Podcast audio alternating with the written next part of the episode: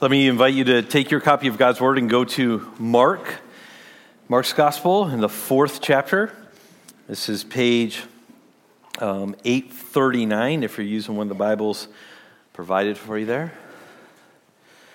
Mark 4. Last week, we talked about the parable of the soil, or parable of sowers, as often called. We're going to kind of build off of what we talked about last week. So I'll review a little bit, but what Jesus is saying here in these parables, they build off of the parable of the soils. Let's read the text. Mark 4 and verse 21. And he, Jesus, said to them, "Is a lamp brought in to be put under a basket or under a bed, and not on a stand? For nothing is hidden except to be made manifest, nor is anything secret except to come to light. If anyone has ears to hear, let him hear." And he said to them, "Pay attention to what you hear. With the measure you use, it will be measured to you, and still more will be added to you. For to the one who has, more will be given, and from the one who has not, even what he has will be taken away." And he said, "The kingdom of God is as if a man should scatter seed on the ground. He sleeps and rises night and day, and the seed sprouts and grows. He knows not how. The earth produces by itself first the blade, then the ear, and then the full grain in the ear. But when the grain is ripe, at once he puts in the sickle, because the harvest has come." And he said, "With what can we compare the kingdom of God, or what parable shall we use for it? It is like a grain of mustard seed. For when sown on the ground is the smallest of all the seeds on the earth. Yet when it is sown, it grows up and becomes larger than all the garden plants and puts out large branches, so that the birds of the air can make nest in its shade." With many such parables, he spoke the word to them as they were able to hear it. He did not speak to them without a parable, but privately to his own disciples, he explained everything. Let's pray. Father, we want to pause now. We have read your word, and it is the word of the living God. And we want to pause and ask now that any comments that we make about it would be accurate to what you intend of this text, and it would be clear. And so I pray that as I'm grateful for the privilege to stand before my friends and talk about this text, I pray that I would do so in a way that is helpful. And the only way that's going to happen is if your Spirit is involved in this. And so I pray that our time together right now would be led by your Spirit and be helpful to you, or helpful to us in worship of you. So thank you that we have this text in front of us, and may it be used for your glory and our good. In Christ's name we do pray. Amen. So I was waiting patiently for the invitation to Dr. Al Mohler's home.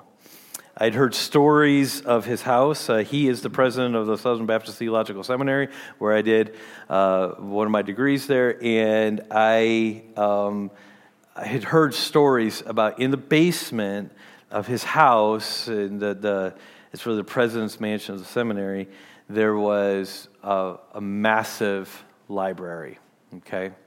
I'd heard stories of this. And if once you graduate from Southern, every graduate gets an invitation as a reception at the president's home, and then you get a tour of the library. So I was waiting for this. I remember with every class I took, I'm a step closer. Okay, it wasn't that bad, but I mean, you gotta understand, there's like between 30 and 50,000 volumes, okay, in this library.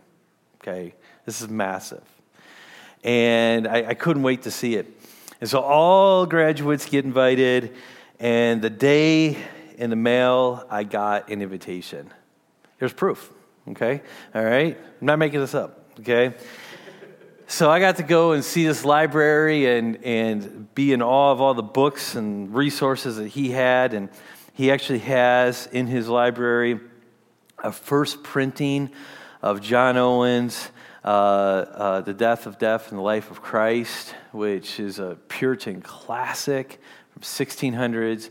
And it's just so he's got some really cool books in there. So I was really glad to be invited. You know, it feels good to be invited, right? It feels good to be invited to something, and you get to be part of it, and it's good.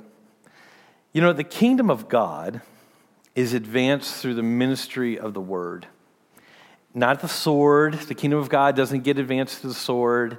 Kingdom of God doesn't get advanced through money or heritage. The kingdom of God gets advanced through the word. And here's the cool part. You and I are invited to be part of that. One of the greatest invitations you and I ever can get is not just, okay, I'll take care of your sin problem, now go to your room. That's not how God treats us. He invites us to be part of kingdom growth. So the parable of the soil helped us understand that a little bit last week. We talked about how our responsibility is having receptive hearts. We saw that in the parable of the soils.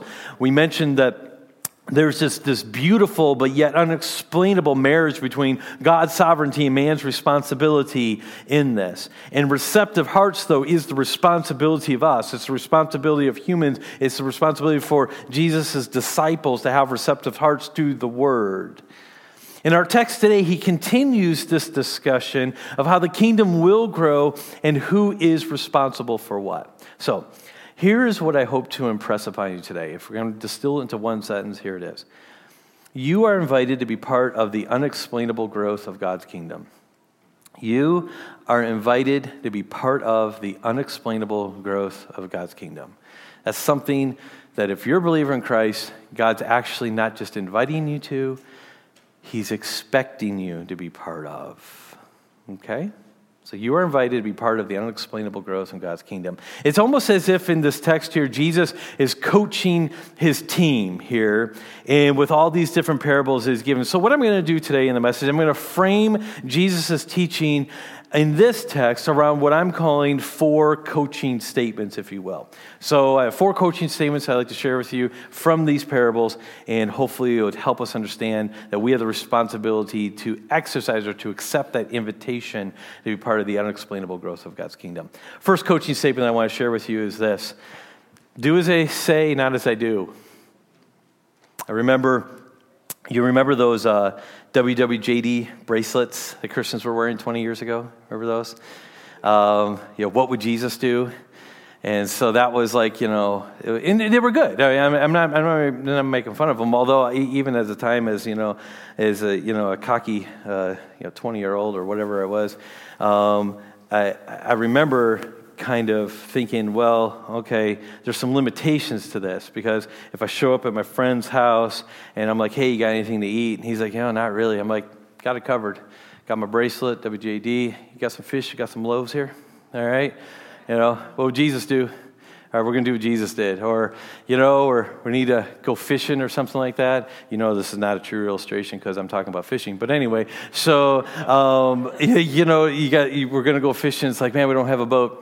Got it covered, WJD, we're going to walk out there and get this, go fishing to our spot. Obviously, there's limitations, right? Okay, we can't always do what Jesus did, but it's good advice, okay? So I'm not knocking that. I remember trying to teach a basketball player. I was coaching a basketball team one time, and I was teaching a student and how to make free throws, and I was going through you stand here, you keep your elbow squared, and all the shoulders and all this stuff. And I'm going through everything that you should do to make free throws. And so I have the ball, and so I shoot to show him, boom. I'm like, well, sometimes, And so like 3 times in a row, right? Okay, so finally I just looked at the student. I'm like, well, just do what I do. Do what I say, not as I do, and they'll eventually go in. Okay? All right. So Jesus' advice here in this first parable I think stems a little bit from that, because Jesus had just told, remember in verse 10 through 12 of chapter 4, Jesus had just said that he was going to start using parables to hide the teaching from the religious leaders, really primarily of that time. And the reason why he was doing that was because they had rejected him. They had rejected him in chapter 3 to the point where they accused him of being in league with Satan. They said he's an agent of Satan. And so Jesus says, you've crossed the line. He says, understand that this is significant. And so from that point on, Jesus begins to use parables so that then the disciples would ask questions, and then he would then teach them in what he was trying to say. But for the religious leaders who just wrote Jesus off as an agent of Satan, then Jesus says, I'm going to hide this message. So this parable, this story of the lamp here, is Jesus then looking at the disciples and saying, okay, now, you know that I'm revealing this to you. You know that I'm teaching this to you. Okay, now, you also know that I'm speaking, kind of covertly a little bit here, so the religious leaders, that they're sealed in their rejection. He's looking at the disciples saying, don't hide the message. Just because you see me speaking in parables doesn't mean that you should hide the message. Now, we know this is true because just a couple chapters later, in chapter 6, that Jesus is actually going to formally and officially send out people for the purpose of sharing the gospel message of the gospel of the kingdom of God. So this story here, when he says the lamp, it's not to be brought under a basket or under a bed, but put it on a stand. He's like, if we hide something for a short time, it's so that we can make it known later on. And so what he's telling them in his coaching move here is he's getting his disciples out. He says, okay, I'm hiding this because I'm all wise and I'm just and I know this, but that's not your call. Your call is to tell people. Your call is to be a light into this community. Your call, your responsibility is to share the message. So don't hide the message. So do as I say, not as I do here. So the question, the application then here is obvious here is, are we shining in this world? Are we shining as lights and the gospel message that we know, or that if you know the gospel message, are you shining that out into the world? We say, well, how can we do that? Well, there's several ways. I'll just share two real quickly here. Good works is one. Matthew chapter 5, verse 16, it says this.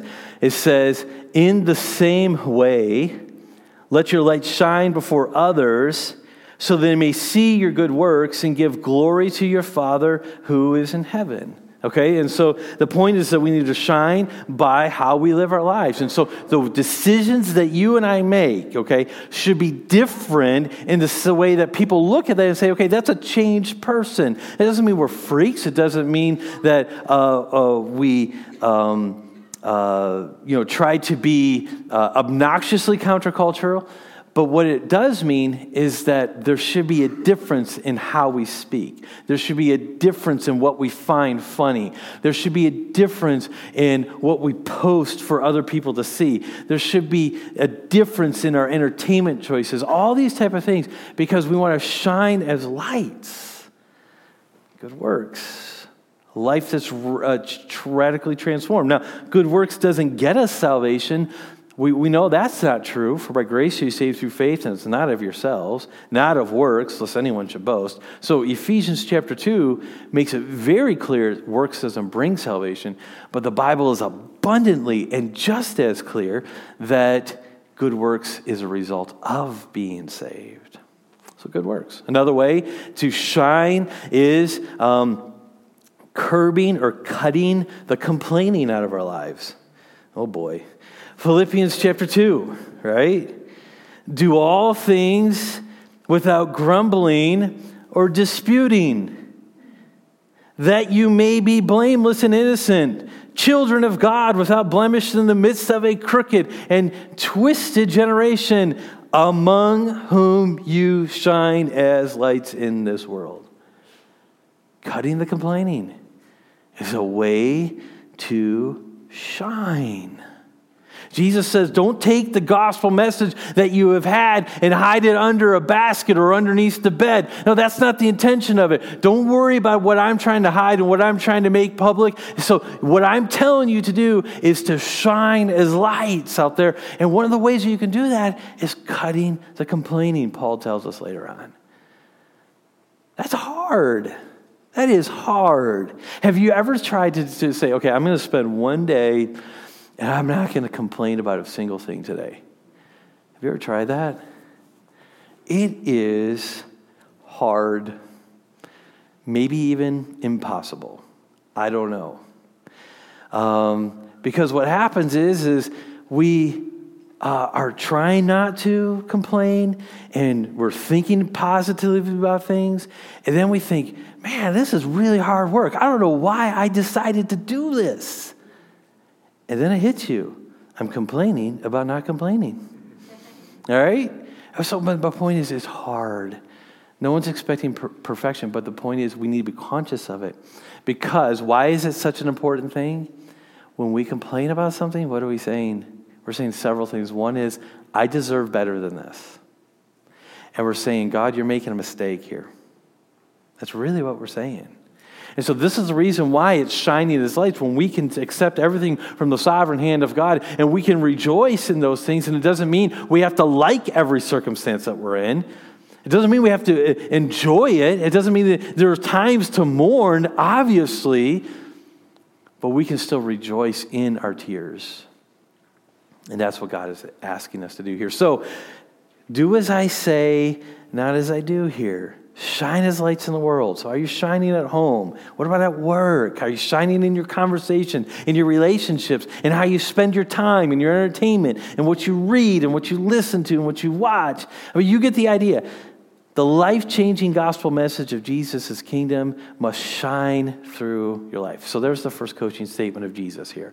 Do as I say, not as I do. I'm going to worry about the hiding and who's getting hid for what and everything. Your job is not to worry about that. Your job is to shine as lights.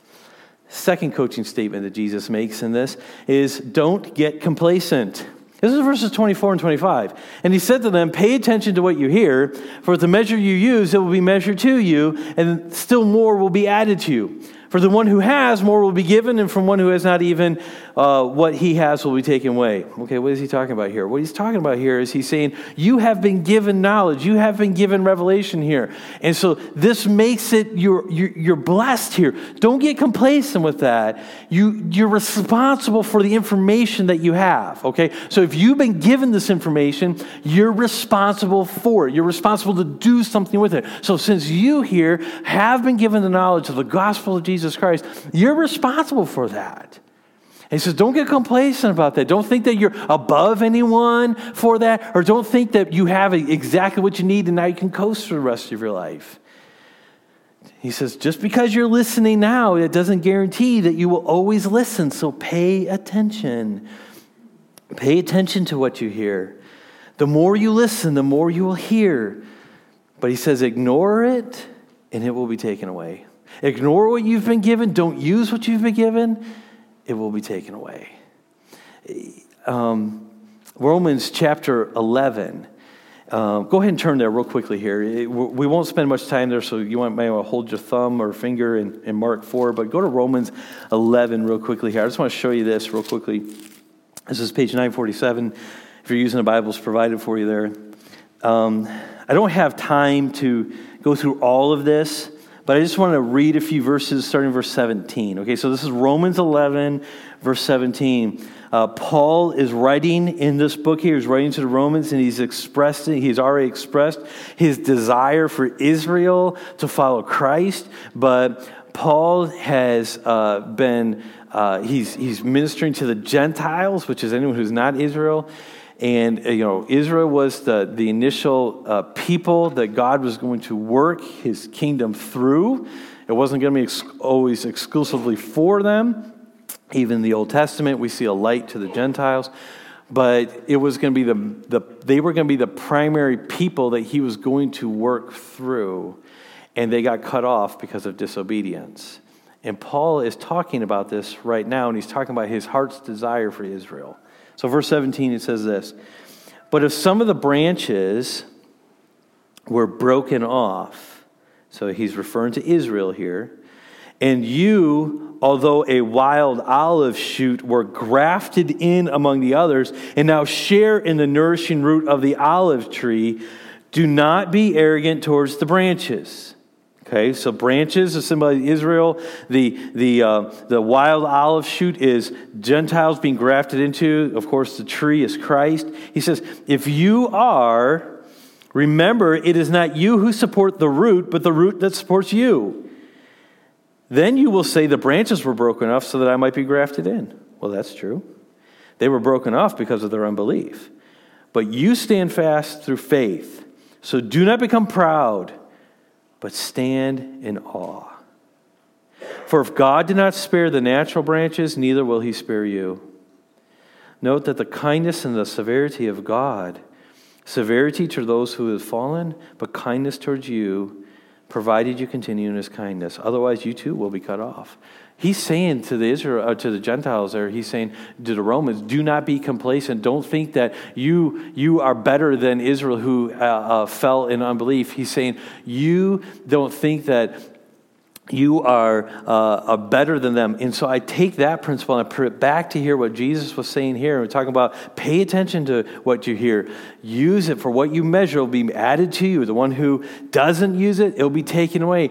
Don't get complacent with what God has given to you. God has given you a knowledge of Jesus Christ. God has given to you a knowledge of the goodness of God for most of you. And I don't know all of your backgrounds, but at least in this moment right now, you're hearing about it. And so what I'm doing is I'm heaping accountability upon you. You're welcome, okay?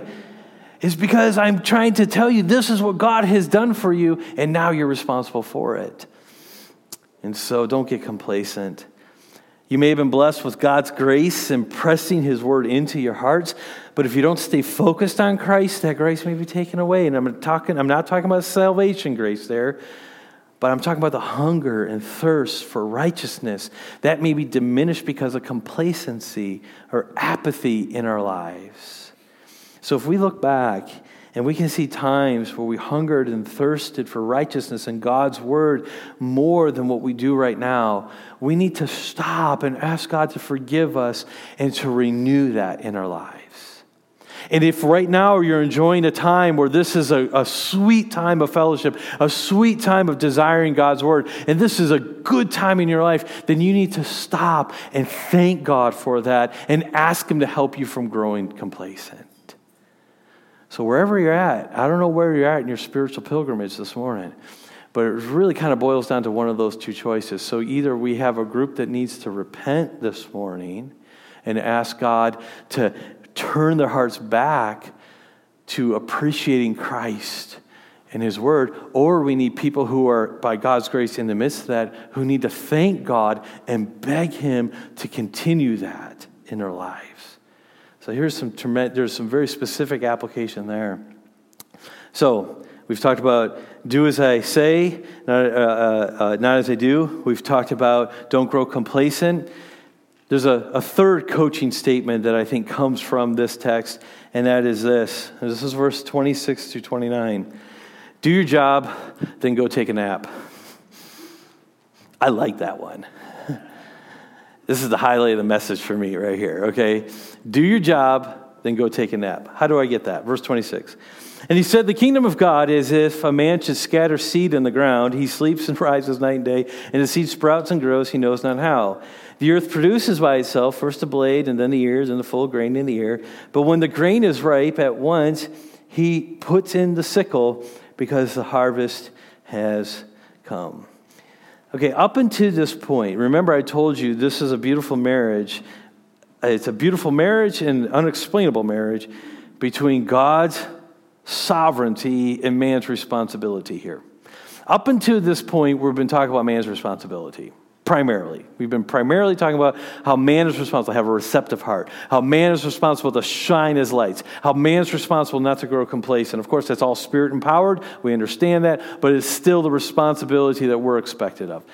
now Jesus is pivoting here, and he's reminding them to encourage them about God's sovereignty in this whole matter. Remember, the phrase I want you to walk away with today is that you're invited to participate, or you're invited to be part of the unexplainable growth of God's kingdom. Okay, and so what this is in this, he says all these things you must be doing, but then he stops here and he gives another parable, and he says, you know, the kingdom of God is kind of like a seed and scattered. The guy puts it on the ground, and then he goes to sleep. And then he wakes up, and he sleeps, and he wakes up. And pretty soon, the thing starts growing. He doesn't know how, but it grows. I mean, can you really explain how a seed grows? Well, we can talk about the nutrients of the soil, and we can talk about sunshine, and we can talk about rain, and we can talk about things, but can we really explain how that happens? No, not really. Because that's God's deal. In fact, if the farmer in this situation, if he were to try to interfere with God's realm, it would be harmful. Now, we can't thwart God, but I'm just, for the illustration, imagine if we had a farmer who, well, let's rephrase this, because my daughter has seeds growing in little cups at home, okay, for school, right?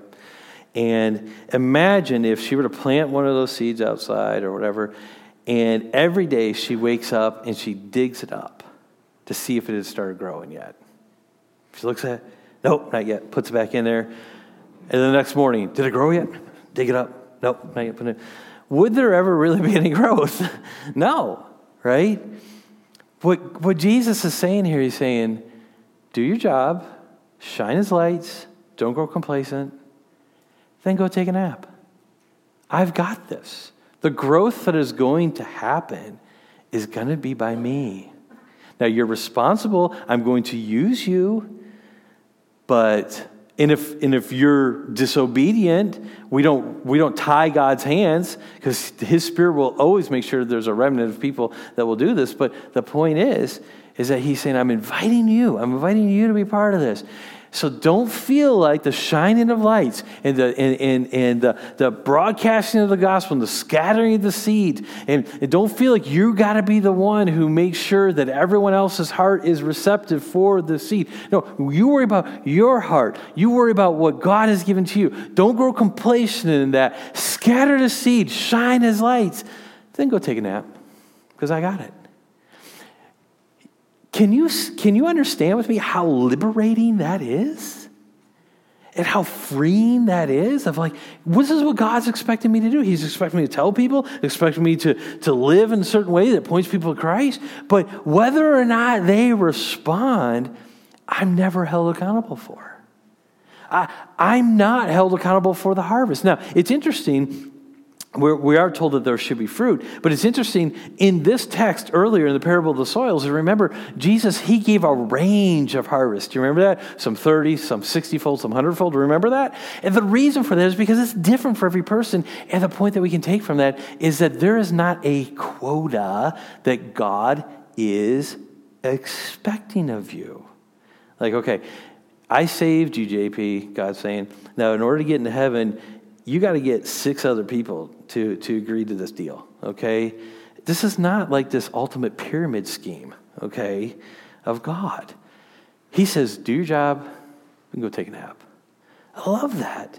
I love that it's by itself, by the power of the word. It says the earth produces by itself.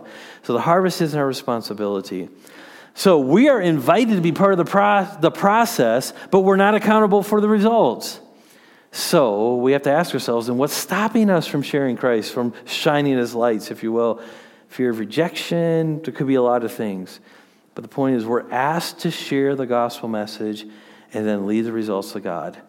And let me say, philosophically, that's one of the reasons why we choose to do what we do in our church, and we choose not to do what we do in our church. You know, there's a lot of times there's like a lot of effort into, and a lot of money and time put into massive programs and things like that, particularly on holidays and things. And again, I'm not against doing special outreach events and special things. I'm not against that. But I think we need to make sure we keep it in check that we are willing to sow the seed and then take the nap.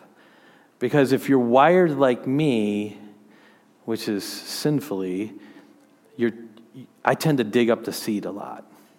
I tend to start messing with it. I start trying to insert my own goals or my own strategies into things. I think we're much safer as a church to say, we're going to tell people about Christ. We're going to live differently in this world. We're going to shine as lights. But we're going to let the results be God's. So do your job and go take a nap. It's the word that works, and we don't understand how, and we don't need to understand how. That's not our job. So here's what I suggest for you this week. Go tell someone about Jesus, then take a nap. You think, this is the best sermon application I've ever heard in my life. And some of you are thinking, you have no idea that I have no ability to take a nap because of all these kids in my house. Sorry. Anyway, last coaching statement. Prepare to be amazed. This is the last coaching statement. Verses 30 through 32. And he said, with what will compare the kingdom of God? Or what parable shall we use for it? Jesus isn't confused here. Jesus is explaining. He's using a rhetorical device to say, this is far greater than you can realize here. Okay? No matter what we say or what illustration we use, it's not going to adequately capture what I'm inviting you to be part of. That's what Jesus is saying there. He says, well, with what should we compare the kingdom of God, or what parable shall we use for it? It's like a grain of mustard seed, which when sown in the ground is the smallest of all the seeds in the earth, speaking hyperbolically there, yet when it is sown, it grows up and becomes larger than all the garden plants and puts out large branches so that the birds of the air can make nests in its shade. He seemed prepared to be amazed. John Scully was the CEO, he was a CEO, I think it was, of Pepsi. And Steve Jobs at Apple was trying to have Scully come over and join the team, and he did. And later on, they asked John Scully, they said, why did you leave Pepsi to go to Apple? And he said, Steve Jobs is the best recruiter in the world. They said, well, how do you know that? Well, why? Did you say? He said, here's what he told me. He said, John, do you want to keep making sugar water for the rest of your life, or do you want to come to Apple with me and change the world? So, now, I don't think they changed the world, but it was a good move. Steve Jobs later regretted it because then he got ousted by Scully, but that's a side point. But the point is he really was someone who said, prepare to be amazed here. He cast that vision in front of John Scully, and John Scully left a very, very prosperous business to go and change the world. In a lot of ways, with what starts small and obscure and insignificant will grow so large that the birds, okay, Jesus is saying the gospel is going to grow. It's going to start so small, and this is what the disciples were saying. It was just a small thing. This was a few people around here. It was new. It was something that was just growing. It was new to them, I should say, in their thinking. And that seed was going to grow, and it was going to produce something that's so large that birds who would have eaten the seed, think about that, now find shelter underneath the fruit of the seed. Okay? Prepare to be amazed. And so when we say that we're invited to be part of the unexplainable growth of God's kingdom, we are saying that God is giving us an opportunity to be part of something that is amazing. It's amazing to see the growth of the gospel in people's lives. It's amazing to get to know people and spend time with them and walk through them with difficult circumstances. And is it hard? Yes. Does it taxing? Yes. Does it stretch your patience? Yes. But when you see them walk in Christ and you see them grow in Christ, Christ, and you see them put aside bad habits that they once had before, and they're living a much greater life for Christ. It is an amazing thing. And you and I can't do that. That's only the gospel of Jesus Christ that can do that. But we get to be part of it. You get to be part of that. He's inviting you to be part of it. He says, walk with me. It's going to be difficult. It's going to be hard. There's going to be weeds to pull. You're going to have to water stuff and all these things. You got to remove some rocks sometimes. But it is amazing. But sometimes we don't want to do that. We just want to kind of hunker down and stay in our lane. And Jesus is saying, don't do that. Prepare to be amazed here. The point's obvious here. The kingdom starts small but grows super large. The application is also obvious. If you feel like you're if you feel like you're in a small, marginalized minority, and we are as the church in some ways, be patient. The growth of the kingdom will take an eternity for us to comprehend. Okay? The growth of the kingdom that God is asking you to be part of will take all eternity for us to wrap our minds around. So let's get busy. Shine as lights. Share Christ. Don't get complacent. And we see that we trust God with the results, and we will be amazed. So if we give our lives to sharing with Christ, we will be amazed. So let me conclude. Let me start bringing this to a close. The parable... let me summarize the parables, okay? I put it on the screen. I can send this to you, or it's on the digital bulletin, but if you don't want to write it down. The parable of the soil and the story of the lamp, those are illustrations about human responsibility and kingdom growth, and it also is accompanied by a warning not to get complacent, okay? So I'm breaking down where we've been so far. God's Spirit will ensure that there's always a group of disciples who share the message. So God is not wringing his hands, hoping you don't mess up his plans. He just wants to share the joy of it. And it really is joyful. And it really is amazing. So that's the parable of soil and the story of the lamp. Now, the parable of the growing seed, that middle section there, 26 through 29, that's an illustration about God's sovereignty in kingdom growth. He is the one that brings transformation. We're not required for that. That's why I do look at attendance things and like that, just to kind of track things where we're at and everything. But I don't lose sleep over that. I ask questions like, are individuals in our church growing in Christ? And I have conversations with people, and I pray for people. And that is what I encourage. It's not so much about how many chairs we have filled on Sunday. Now, don't get me wrong. It is much more fun to preach to chairs that have people in them than chairs that don't have people in them. But the point is that the results are God's. And God is giving growth, and God is bringing people. And that's him. That's not me. That's not this church. It is God. We've shared the gospel. Now we're taking a nap. And so if you're here for the first time, and maybe this is the church for you, look, that's God. We're taking a nap right now, okay? All right? We're just sharing the gospel, sharing Christ. And it's a wonderful thing, God's sovereignty in this.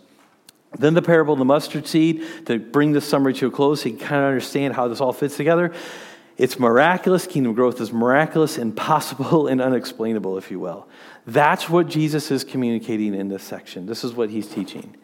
So, you are invited to be part of the unexplainable growth of God's kingdom. That's where I want you to walk away with today. This is something that you got the invitation for. You are expected to be there because it's going to be good, and it's going to be amazing, and it is amazing. So, as I always do each week, let me give you some homework, if I can. And if you don't want me to, it's on the screen already. Sorry. So, lamp. All right. We're going to frame our homework around three words. Lamp, nap, and clap. Okay? All right? I'm trying to find ways to help you remember these things, and for me as well. Spend time this week either asking God to forgive him, or forgive you, or forgive him. There's bad theology. So spend time this week either asking God to forgive you for growing complacent, or asking him to keep you from becoming complacent, okay? That's some time you need to spend with God this afternoon, maybe later on, maybe on a drive this week sometime. Set a reminder, whatever the case may be, but maybe during a lunch hour, maybe a commute, set a timer, whatever will help you spend some time this week. Okay, secondly, nap. Share Christ with two people this week, then go take a nap. Now, you can take that figuratively or literally, I don't care, okay? But the point is I want us to consciously share Christ with two people in some way, or just encourage people to know God, or share with someone something that you've learned about God, or why you follow God. So when I say share Christ, that can look in a lot of different ways. It doesn't just mean you got to sit someone down and be like, okay, you know, get a Bible here, okay, Romans 3 says this. That's not what I'm talking about, although that's good. I'm talking about just have a spiritual conversation that we're trying to intentionally point someone to think about Christ, okay? That's what I'm talking about. Do that with two people this week, but intentionally, then just walk away from the conversation and say, God, do what you want with that. And just be done with it, okay? Do that with two people this week. Clap. Spend time thinking about how one conversation that someone had with you, and of course, this is if you're a believer in Christ, has grown into eternal hope. And then worship God for that.